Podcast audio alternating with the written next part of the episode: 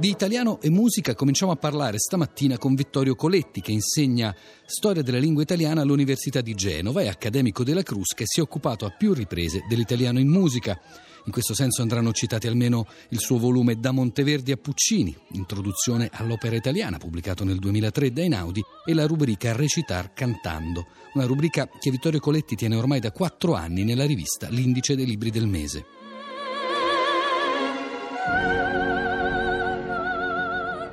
Vittorio Coletti, come è cambiato il linguaggio dell'opera, ma non tanto nella librettistica, che ovviamente in gran parte resta quella tradizionale, quella classica, ma nel modo in cui quei testi e quella lingua vengono oggi percepiti nei teatri italiani? È cambiata nel senso che la regia d'opera i registi d'opera eh, sono stati una componente fondamentale non solo nella sopravvivenza ma addirittura nel rilancio e nella fortuna degli ultimi 20-30 anni dell'opera lirica. Anzi si può dire che i grandi registi, non dirò che hanno abbandonato naturalmente il teatro di prosa, ma si sono misurati quasi tutti, anche quelli che venivano dalla prosa, con il teatro lirico e tra i più grandi registi teatrali oggi ci sono proprio quelli che lavorano con l'opera lirica e quindi eh, ne sono risultate delle regie anche molto, a volte addirittura troppo attualizzanti. Le streghe del Macbeth eh, che sono delle donnine di strada con eh, la radiolina, oppure La Traviata, come abbiamo visto, no? ambientata in tempi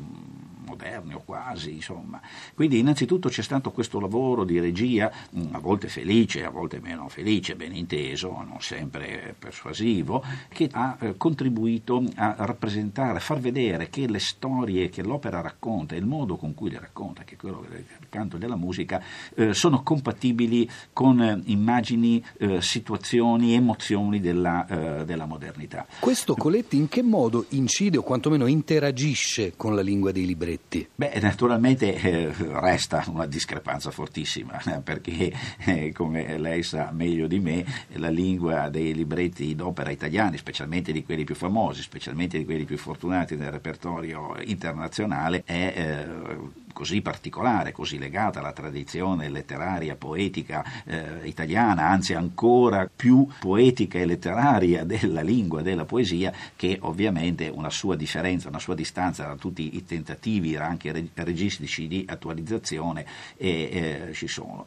Faccio un esempio, tanto anche per dare un'idea. In un passo celebre, importante del Simone Boccanegra di Verdi, c'è una frase che è proprio una scena che Verdi stesso, proprio lui in persona, aveva ideato e suggerito ad Arrigo Boito è quella di far leggere, di citare, diciamo, due lettere del Petrarca. Nel testo di eh, Boito il Petrarca viene chiamato il Romito di Sorga e poi il cantor della Bella Vignonese. Naturalmente nessuno sa, sono quelli che conoscono Petrarca, che il cantore della Bella Vignonese o il Romito di Sorga eh, corrisponde a Francesco Petrarca. Allora certi registi e certi direttori d'orchestra cosa fanno? Cambiano a quel punto e invece di usare la perifrasi eh, dotta, poetica, utilizzata dal librettista, direttamente dicono Francesco Petrarca. Quindi ci sono un po' dei tentativi di avvicinamento, diciamo, anche della lingua eh, al pubblico contemporaneo. Ecco, le è mai capitato di sentire altre attualizzazioni, altri ammodernamenti all'interno anche delle parti più diciamo, centrali del, del, libretto d'opera? Ma direi di no, perché sostanzialmente eh, nell'opera e nella tradizione operistica, specialmente recente,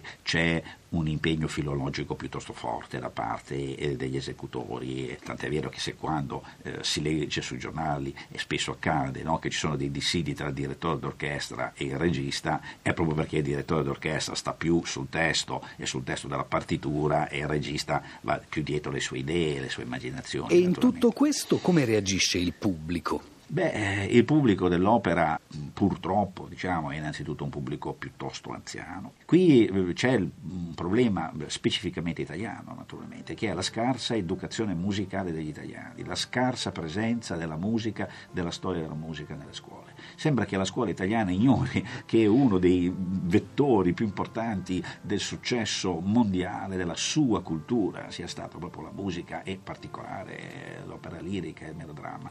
E, e quindi si studiano magari, si fanno ore e ore di Manzoni, e giustamente per carità, ma eh, non si parla neppure di Giuseppe Verdi. Eh, Quindi Coletti, lei da storico della lingua ne fa più un problema di educazione musicale che non di educazione linguistica, se capisco bene.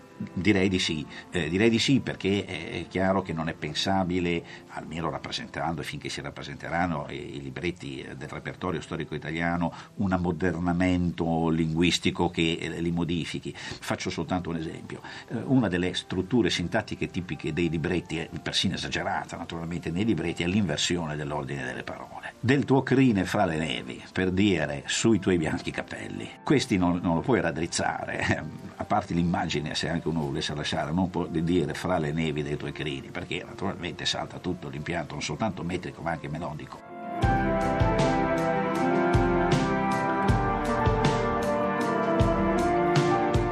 Se nella vita quotidiana, invece, normale linguaggio, la gente si esprimesse come i personaggi di un'opera lirica, il mondo sarebbe più felice.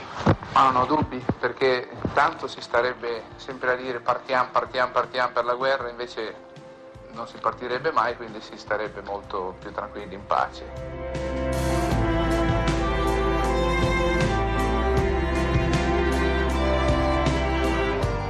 Vittorio Coletti, c'era un articolo in uno degli inserti del Sole 24 ore in cui si raccontava che in Germania, anche grazie alla capacità di comunicare l'opera attraverso i social network, per esempio, diciamo di svecchiarne l'immagine, ci sono ben un 30% di spettatori under 30 agli spettacoli di opera lirica e ci sono molti più spettacoli che in Italia. Nel 2014 addirittura 7.565 contro i 1.268 italiani. Ecco, cosa si potrebbe fare per rivivificare, per ringiovanire il messaggio ah, dell'opera, ah, se non il testo dei libretti. appunto. Guardi, io mm, tanto intanto scrivo eh, su, su, dei quotidiani eh, e eh, mi occupo anche a volte dell'opera lirica, eh, dei teatri lirici, anche quello della mia città di Genova.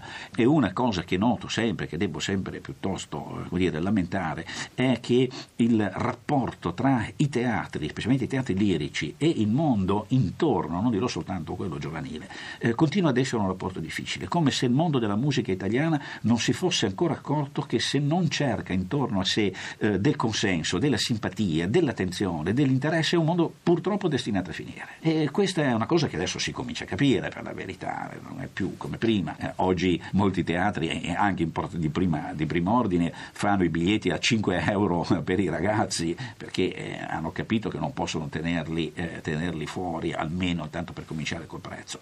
Però c'è proprio anche un discorso di educazione musicale, di insegnamento, di apertura del teatro alla città, questo noi siamo ancora piuttosto indietro. E infatti a proposito di città, sono sempre dati del 2014, tra le 100 città con più spettacoli allestiti di opera lirica, solo tre sono italiane, Venezia al 32 posto, Torino al 71, Milano Milano, la scala di Milano al 73esimo. Eppure sulle 20 opere liriche maggiormente rappresentate nel mondo, 16 sono scritte sono in lingua italiana. italiana. Eh, certo, e questa è un po' la nostra contraddizione. È chiaro che noi non abbiamo, ma a me capita di andare a volte in teatri di paesi vicini, naturalmente, dove si può arrivare facilmente e vedi lì sempre teatri pieni e appunto l'opera italiana che fa cartellone eh, continuamente. Eh, trovare un posto al teatro di Nizza, per nominarne soltanto uno vicino alla Liguria dove io abito, eh, non è facile e, e, invece in Italia, tolti qui appunto, giusto, ha nominato i tre o quattro, si può aggiungere Bologna, si può aggiungere Santa Cecilia, ma insomma non sono tante le realtà musicali che hanno una forza di attrazione e di pubblico e, e soprattutto di giovani. Però la cosa che fa riflettere è che la lingua lingua, che appunto è quella italiana, a dominare nei libretti non rappresenta un ostacolo per gli stranieri, mentre rappresenta un ostacolo per noi italiani per il fatto di essere arcaica. Questo è un po' curioso, eh, no? È quello, sì, che a me è capitato tante volte di fare esperienze con cantanti o maestri di canto di altri paesi che cantano o insegnano a cantare nell'italiano di Verdi, naturalmente, nell'italiano dove si dice cimbe natanti sopra il mar degli anni, cimbe non lo sa nessun italiano, neanche Basta quelli... poi non parlare così al caffè. Appunto appunto, no? ecco. E lì è una cosa molto interessante. Beh, intanto perché questo è uno dei luoghi in cui di più eh, si studia italiano. Il problema grosso che mi è stato ripetutamente segnalato dagli addetti ai lavori è che purtroppo eh, gli stranieri che studiano canto sono spesso così interessati e preoccupati della realizzazione musicale che non si preoccupano più di tanto della comprensione delle parole, eh, attenendosi alle istruzioni del regista, guarda che qui devi ridere, guarda che lì devi piangere e, e poi la parola dica un po' cosa vuole.